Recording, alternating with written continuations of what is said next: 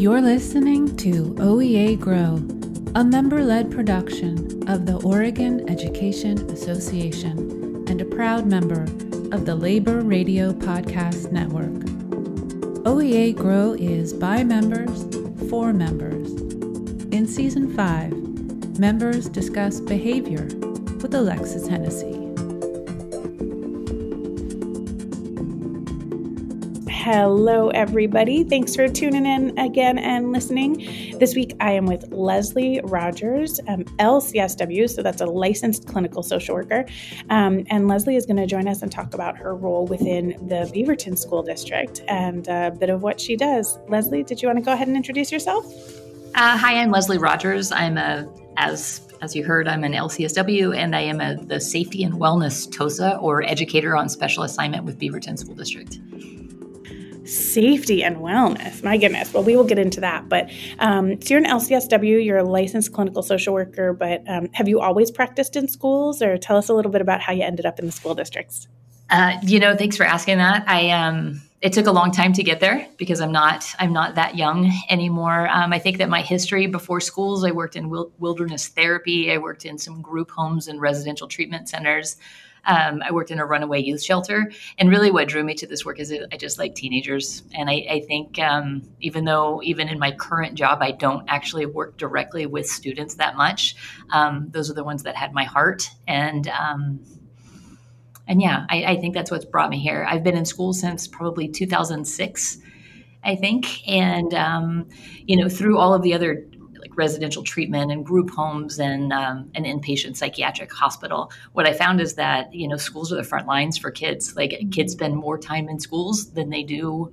Um, oftentimes with their parents and in other settings. And I think if we want to make a difference in the lives of kids, I think schools are the place to be.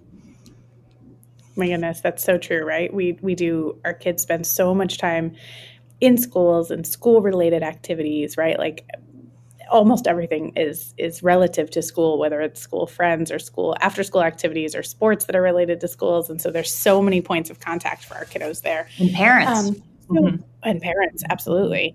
Um, and so tell me a little bit about what your role kind of looks like. I, I heard you say you're the safety and wellness tosa for beaverton. So that's the whole school district and and supporting all the schools. Tell me what that kind of looks like um, I, I, the four main areas that I am responsible for are uh, suicide prevention, intervention, and postvention. So that is um, implementing policies and protocols that that help assist students that are having a, a difficult time um, we have a lot of mental health staff in our schools counselors social workers school psychologists even administrators that have to do suicide interventions um, and so part of my job is to oversee the protocol and best practices to make sure that we are are doing the right things and know who to call and and also so that whoever is is standing in front of a student that is really struggling with their mental health and really thinking about self-harm and it's 3 p.m on a friday and their bus leaves in three minutes yeah. which is the way that it is so very often um, so that we have often. a really clean process of who they can call, what they should do, um, because it's really hard. You know, our educators are really, you know, they care about kids, and it's really can be difficult to know what to do. So um, those protocols. I also do a lot of coaching and consultation. You know, as as administrative teams or school leadership teams or counselors, social workers mm-hmm. are standing in front of kids. They're like, I just don't know what to do with this one, or this student's yeah. really struggling, or this one's more complicated because they're all complicated um, to try to just get some ideas about uh, community mental health resources, crisis resources, sure. or just how to interpret some of the, the protocols that we have. Um, other parts of my job, student threat assessment. As it may not surprise you, we we live in a fear based world right now. Right. Um, behavior is communication. Unfortunately, within that behavior is communication. A lot of things what's, that are being communicated are threats, and threats are really sure. scary right now, right? Like our, our kids, a lot of kids are struggling. Mm-hmm. And our, our community is afraid. You know, we, we hear about school shootings all the time. We hear about violence in schools all the time.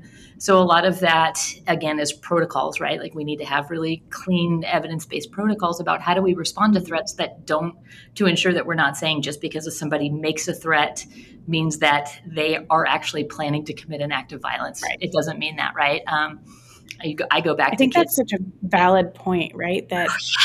A kid can a kid can use some pretty significant, scary language, um, and can really put some really intense things out there into the world, and that not it doesn't always mean that that kid is actually a threat to themselves or others. But what it tells us is how severe the the feelings the emotions the stress the anxiety the whatever that child is experiencing and naming um, how severe those feelings are to come out in such a very um, kind of large and intense way right? And so i love that that concept that you know our kids are communicating to us. And um, i would say that by the time they communicate to us in these really big kind of threat based ways that we've probably missed a couple of communications earlier or the communications earlier have been more covert. Would you say that that's um, sometimes true kind of when you're looking back at at situations that maybe there were some signs and signals around, along the way that um, you know maybe if we had better systems in place for for catching some of those and that's like a super tall order right? Like that's it is. It is.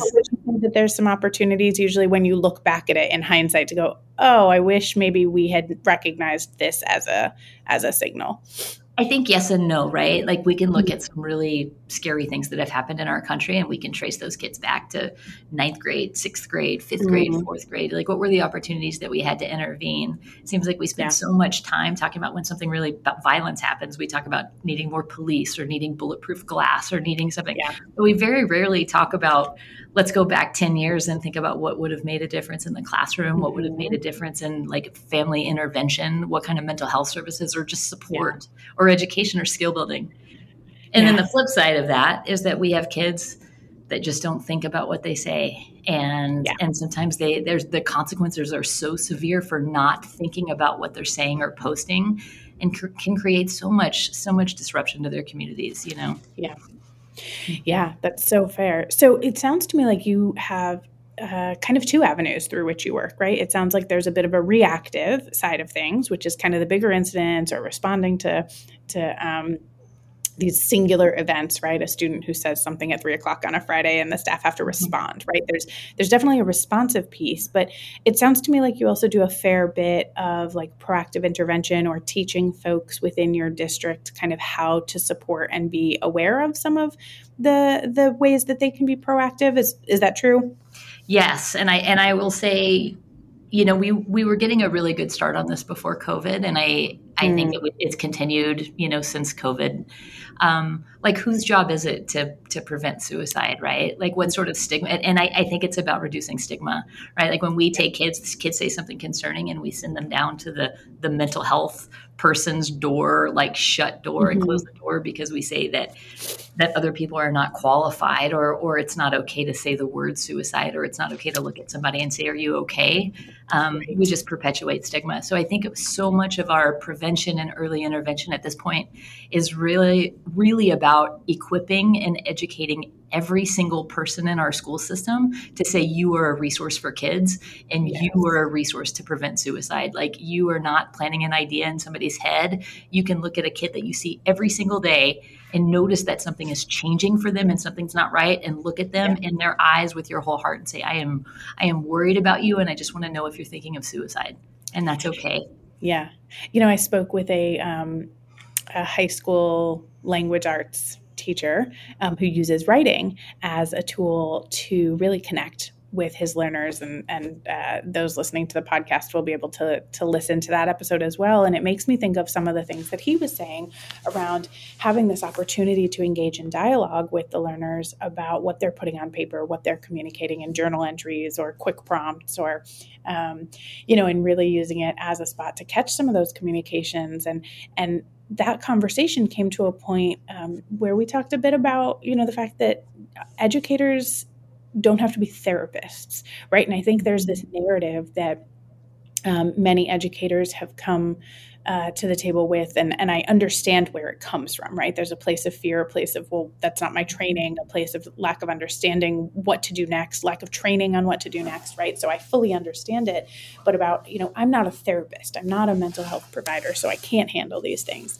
um, and i think that's a really interesting dialogue to have because yes you may have come into this job as an educator you know to, to teach content to teach those academics and you're a frontline point of contact with with young people, um, all the way up through community college folks, right? And so, yes, you still do have to have some some knowledge or skill or confidence around what if this child or this young person discloses to me something that is kind of within the mental health realm. What do i do with that information? Where do i go? Who do i turn to? So it sounds like you put some of those systems into place for some of your educators. Can you tell us a little bit more about what types of things that looks like? I mean is that question persuade refer? What are we talking about? i love qpr um, yeah, I love that one. I do love that one.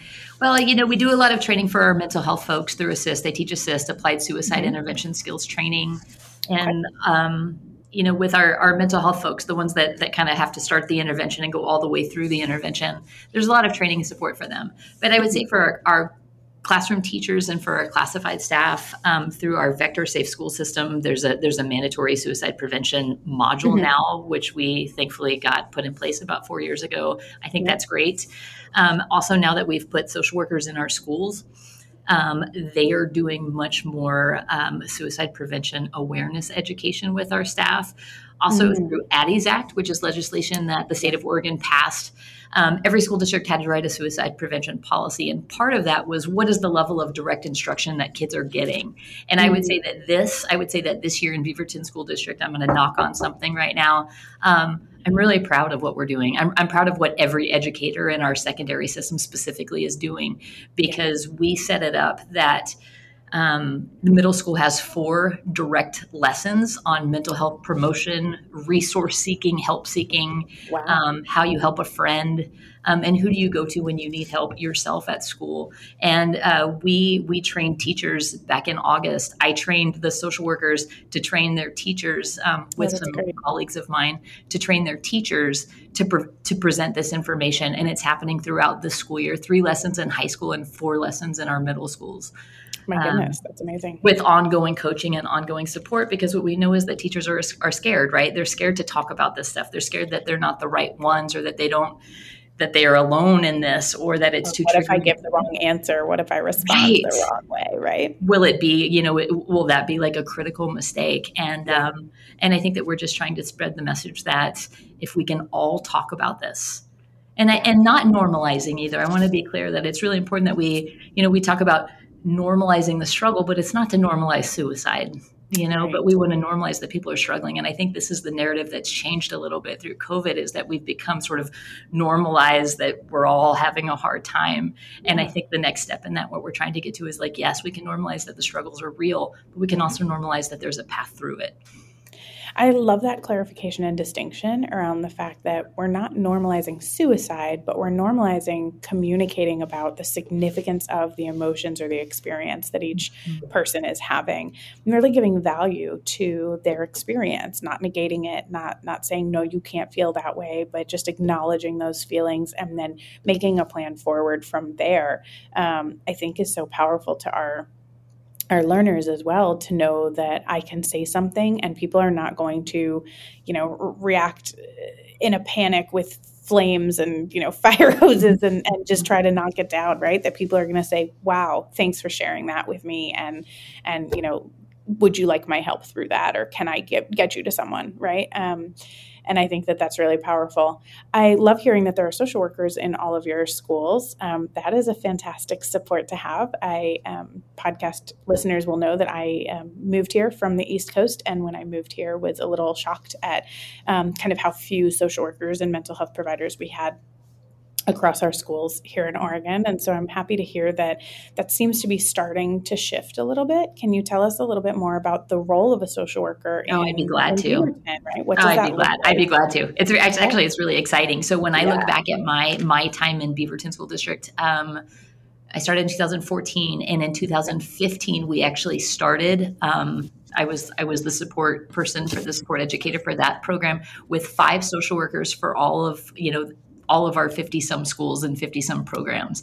Five. 50 something schools. Wow. Five social workers. And so on average, they had between 10 and 12 schools each. That sounds completely manageable. well, you know, and a lot of, oh, I think a lot of my job was just trying to just be like, you're okay. Like we can do this. Like, like we're growing something, right? Like we, we can do this. It's oh okay. Like trying to support and, Um, and also knowing that five for 50, like it didn't meet the need, you know, like it yeah. was very, very clear. Um, thankfully, in the last, you know, what has it been, five, six, seven years, there's no question that kids need more support, that families mm-hmm. need more support, that parents and guardians are needing a little bit more assistance, sort of navigating this this difficult system that we live in. And so it was actually through our SIA funds, which we were we were set up. Um, to hire a social worker for every building right before wow. COVID hit. Um, and then we were delayed a bit um, through through COVID. But now we're at a place that every one of our secondary school, every one of our middle and high schools has a full time social worker. Um, all of our title elementary schools have a full-time social worker and then our non-title elementaries have a half-time um, okay. it's it's well over 50 in our system our, our sped programs employ a social worker our help center which are our mckinney-vento program mm-hmm. employs a social worker like I, I would say that bsd has done done really well and just recognizing that the need is so big and trying to get the, the right help in place.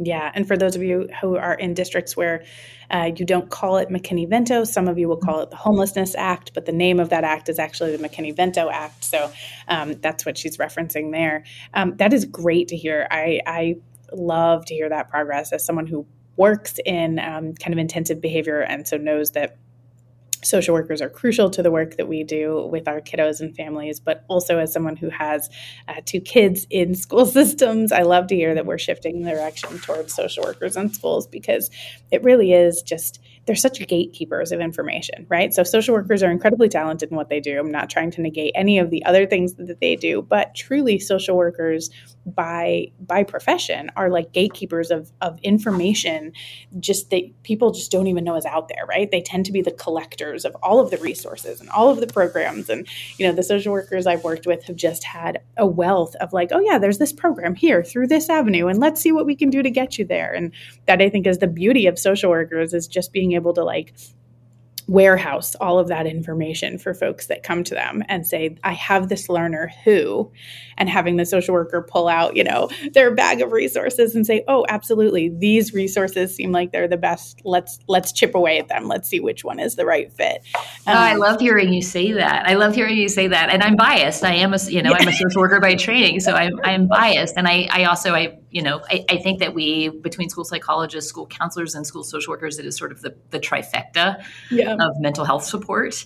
You know, mm-hmm. so we have, I mean, we have social workers that will chase, you know, our elementary social workers might be standing in the street trying to keep a, a little, a, a little guy from running into traffic, you know, and doing all of that. And I, but I, I also think that the magic of social workers is exactly what you said. It is, it is understanding family systems and mm-hmm. working side by side with parents and guardians to try to navigate um, the resources that they need to, to help. And I, I, think that we as educators get so sort of caught or boxed into this eight to four land of inside mm-hmm. the walls of a school building. And, you know, when I talk to social workers in, that are out in our schools and they say, hey, I'm, i have a home visit at three o'clock, like I'm going to go yeah. sit on a sofa with a parent, like that is where it's at, right? Like yeah. that is a demonstration of yeah. caring that we as a school system, we care about your kid, we care about you. And we know that if we support parents, like if we really want to support kids, we need to support parents. Well, and seeing that through line that supporting parents, supporting kids, supporting families, supporting communities gets us better academic outcomes. It's how we get that higher level engagement, right? If you're not worried about what you're eating that night, or if, if mom is working four jobs just to try to pay the rent, or if dad is currently in another state working a job because you know got to get that money somewhere and there's no jobs locally or whatever it is that's all going to weigh really heavy on our learners when they try to show up to school each morning and be active and engaged in whatever you're asking them to do, right? And so, um, understanding that yes, we may show up from eight to four, but if we truly want to be working with those those learners and the families and getting that high level academic engagement we've got to start with that whole child approach right? And i think that mm-hmm. the the social workers do a nice job of bringing that to light. Um, i will say that i'm also biased because i've been trained up by a number of really phenomenal social workers around the way. So my my behavior analyst approach is through a very mental health and social work lens. So we can sit here and chat about our bias for social workers all totally. day and i'm um, married so, to a school counselor too so i have to say like they, they've been trying they've been trying to do all of the things for all of the time. And I'm actually yeah. just so thankful that they have help now. I, I agree. Teamwork teamwork is how this happens right? There's no one person that solves any of these problems alone. Um, you know i heard you say the parents and families so obviously you're supporting um, you know educators and and our support staff and our administration and all of that. But does your department also do some work with educating families what to look for how to respond? Do you all get the opportunity to work with the community or the families or the the school district um, families and giving knowledge and power there to to those folks as well Yes. Um, and I was trying to think as you're talking, I was trying to think of some different examples of that. We have offered some QPR trainings to parents, and we're actually about to ramp that up. Um, we have a, a, couple of social workers within our district now, um, including including a Spanish speaking social worker, so because we know that's a gap is yeah. that our education to Spanish speaking parents and parents that speak other other languages other than English um, has been a gap for us. So we are actually in process of ramping that up, but we do offer some QPR trainings for parents and other community members at night. Mm-hmm. Um, we also do just a lot of messaging and outreach yeah. about this, like with the Adi's Act lessons. There's, you know, a, we have we have a folder of all the communications that need to go to parents about that, like the look fors, right? Like we talked about yeah. through World Mental Health Day, which was on October 10th. Like, what are the social media posts that should happen on every single school's platforms, right? Yeah. That talk about like, hey, you can ask the question. This is a good thing. You know, talking about suicide doesn't increase risk. It doesn't plant the idea. Just uh, trying to dispel some yeah. myths. Um, so our approach right now is, is I would say, multi pronged and just trying mm-hmm. to to keep it to keep it up, if that makes sense. Yeah. Yeah, I, I, love to hear that. Um, I'm gonna I'm gonna throw kind of a question at you that you might need a second to think about, and that's okay. Um, but you know, Beaverton is a pretty diverse place. And so, how have you and your team worked on understanding kind of the cultural relevance of some of these mental health um, needs? Right, it's talking about suicide in some cultures is is you know very very taboo, while in others it's you know becoming less taboo as people um, talk about it more and more. But it's not it, you know it's not there's no there's no monolith right? We can't just say like well everybody should be able to to normalize this conversation right? Because there's some cultural pieces to to consider there. Um, being that you support so many schools so many kids right? 50 schools i heard you say. How are you and your team really working to make sure that that messaging and the and the support you're giving to educators is um, you know respective of the families that you serve I get a lot of these phone calls actually. You know, we have when I look at when I look at back at the history of suicides, right? Like I can go one by one, you know, because every school district has them and big ones have more than others. I, I think mm-hmm. that that we're fortunate that we've had five in the last eight years. Um, but several of those were for from um, kids of color for Asian descent. Um, mm-hmm where we can go back and and really identify that there were adults that were worried about these kids in the school system. Um, yeah.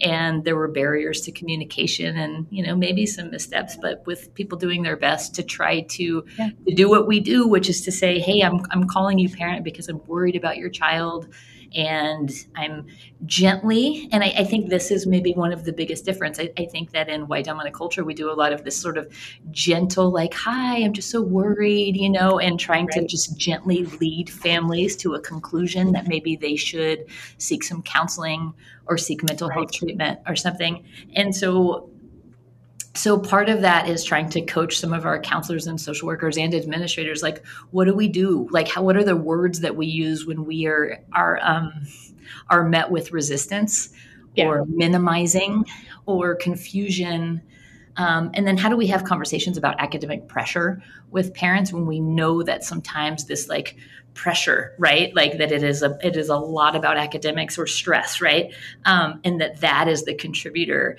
and knowing that there are some cultural implications in there as well mm-hmm. um, and so uh, direct communication that's part yeah. of it um, trying to recommend folks and, and, you know and then i could throw out a solution and then I, I think that there's also challenges with that right because we can try to find um, culturally specific mental health providers, right? Like, yeah.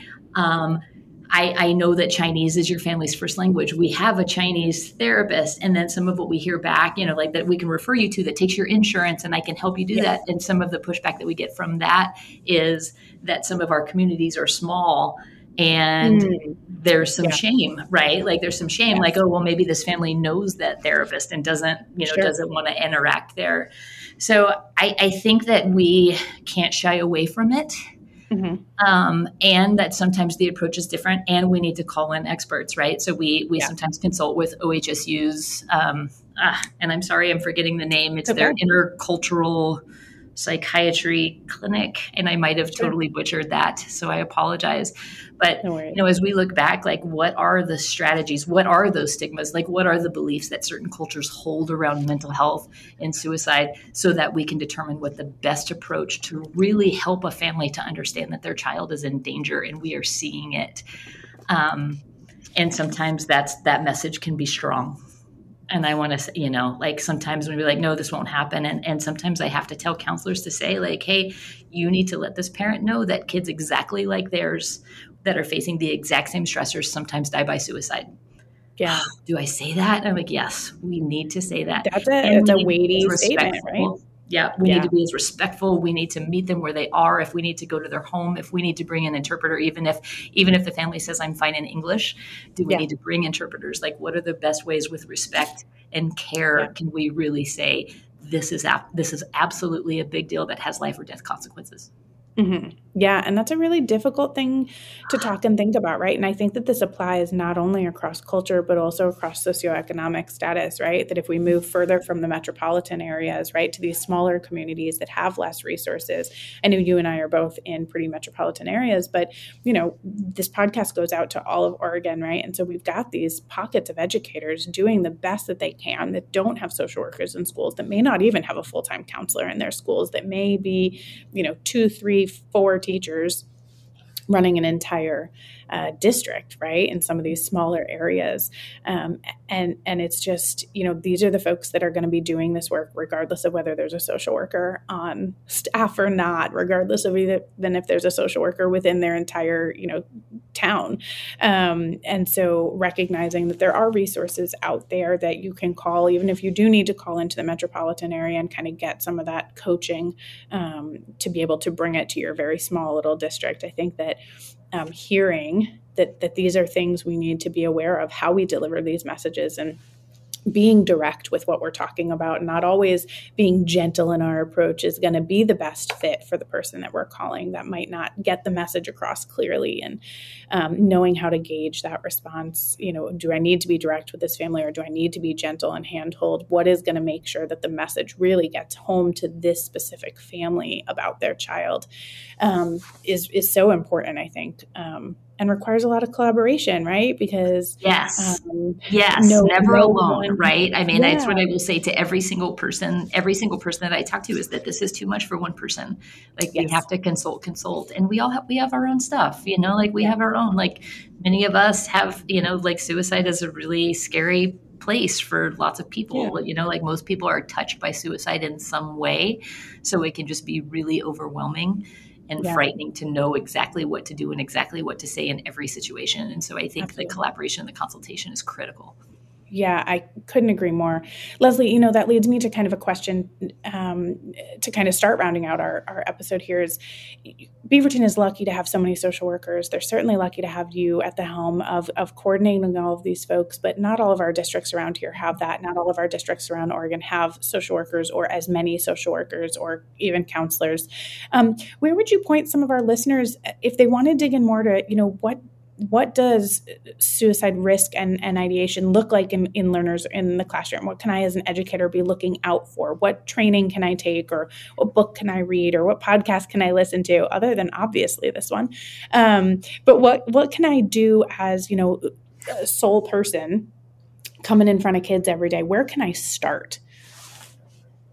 Such a, that's such a great question, and I do think there that there's some COVID wins in this regard as well. I think there's some mm-hmm. COVID wins that there are more virtual resources and virtual trainings Sure. than ever existed before. So you had mentioned question, persuade, refer, which is QPR, which is Mm-hmm. about it can it can be anywhere from one and a half to two and a half hours. I think it is Yeah. excellent. I think that if anybody Googled how do I find a virtual QPR online, you know, how do I find one? We'll make sure to put it in the show notes. I think Yes. they're offered by a lot of the counties at this point too, right? They are, and they can be offered virtually. So some of those suicide trainings, because they're just they just have such a sensitive topic, um, are only offered in person. But QPR can be offered online.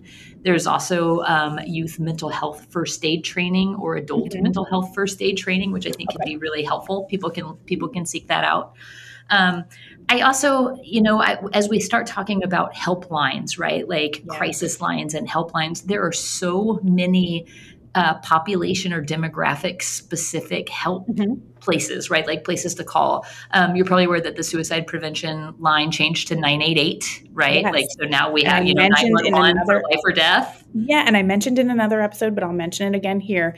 Um, 988 will not work if you um, don't have a local area code. So, um, if you are Mm. using a cell phone that has an area code that is not local to your area, um, try to find a landline or find a different cell phone. Um, I learned via using it that um, my out of state area code pings me to an out of state helpline um, because they assume that that's where I'm calling from. So, just Oh my, you know what? I'm actually going to write that down. I did not know that. And how many of us have out of state area codes this time at this time in our tech, you know, in our society? That's so yes, good. so know. opt opt for that landline or grab a, a cell phone that has a local area code or know to ask for them to to put you through to your local. Um, but the one the one eight six six number, the original helpline number, will put you local regardless. Um, you can get your access that way. So just so our listeners know about that. But keep That going. is I really apologize helpful. for jumping in.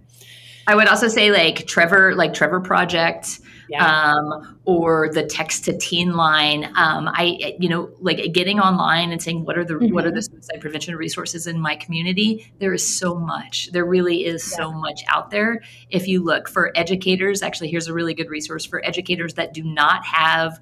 Um, the resources or districts that do not have the resources to put together suicide prevention lessons, there is a wonderful resource called Erika's Lighthouse um, Mm, that actually offers free support to school districts around suicide prevention programming. Erika's Lighthouse, that's Erika with a K. It's okay, it's we'll make really sure to get that into the show notes as well. It's really helpful. So I, I do think that as a as a society that people are recognizing what that this that this is a problem. Um, I Mhm. think we're all just still scrambling to try to figure out how to meet it, knowing that post COVID our kids are really struggling. And our adults are struggling, which actually brings me to a really important point. You heard me say earlier that we need to support parents to support kids. I get way too many calls about parent suicides. What should I do about this? How should we handle this? How should we support the children? Should we do we tell the class? Do we do all these things? And it reminds me every single time. I'll go back to it. We want to take care of kids. We got to take care of parents, which means if we have an opportunity to sit in front of a struggling parent, we should also ask them. Like we should also be brave enough to say, like, I'm I'm concerned and I want to know if suicide is something that's on your mind. And I would say that the same thing goes of our staff, right? That Yes. um, Sorry, I forgot to mention that. Absolutely. No, I mean, I, I, we always focus on supporting the kids and their families, right? And uh, we are working harder on supporting families at a much higher rate as well. But um, be aware of your colleagues, right? Be aware of these signs, um, particularly post COVID, right? Like these are, um, as we come back into the schools, we we keep saying post COVID, but COVID is still here. It's still happening. The the Mhm. outcomes of people who lost um, family members, people who had COVID and are dealing with long COVID symptoms, people who were isolated for two years um, and are just now kind of figuring out how to come back into the community, maybe forced into their job every day, eight to four, but really be struggling. So um, not not just our, our students and our families, but each other, right? So making sure that we've always got that. Well, I that think as, and as kids have sort of lost community with, you know, like we are spending a whole lot of time trying to figure out how to teach kids to be back in community with each other.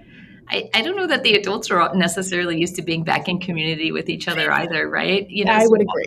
so, so these things that we are doing for kids to try to build those connections, because human connection is the number one preventer of suicide. Are we doing Yeah. those same things for for the adults in our system? Are doing are we doing those same things for our staff? Are we checking in on them? Are we creating opportunities for connection and community building? Is just as important. It's such a great question. Um, and so I'm going to go ahead and thank you so much for coming and talking to us. This was such a lovely conversation. I've appreciated um, being able to, to ask you all these questions and have you bring your, your clearly depth of knowledge we i think barely even touched on um, kind of what you have to offer. And, and i appreciate it so much. I appreciate you sharing resources with our listeners on where they can go if they don't have um, the beauty of a team of social workers in their district. I'm hoping that more and more of our districts get there and are able to find the funding sources to bring in more social workers and counselors and all the folks that can collaborate at such high levels to support our kids and families. And I'm going to leave our listeners with what I always leave you with, which is please remember that we can only care for our students and our families if we are caring for ourselves. So take time to relax, to refresh, to regroup, to reach out for help, and come back and listen to us next time. Leslie, thank you so much for joining us this week. Was there anything you wanted to leave our listeners with? Uh, thank you so much. Thank you so much for having me. I just uh, show up for each other. I think that's the most important message. Agreed. All right, y'all. See you next time. For more OEA professional learning opportunities, visit our webpage at grow.oregoned.org.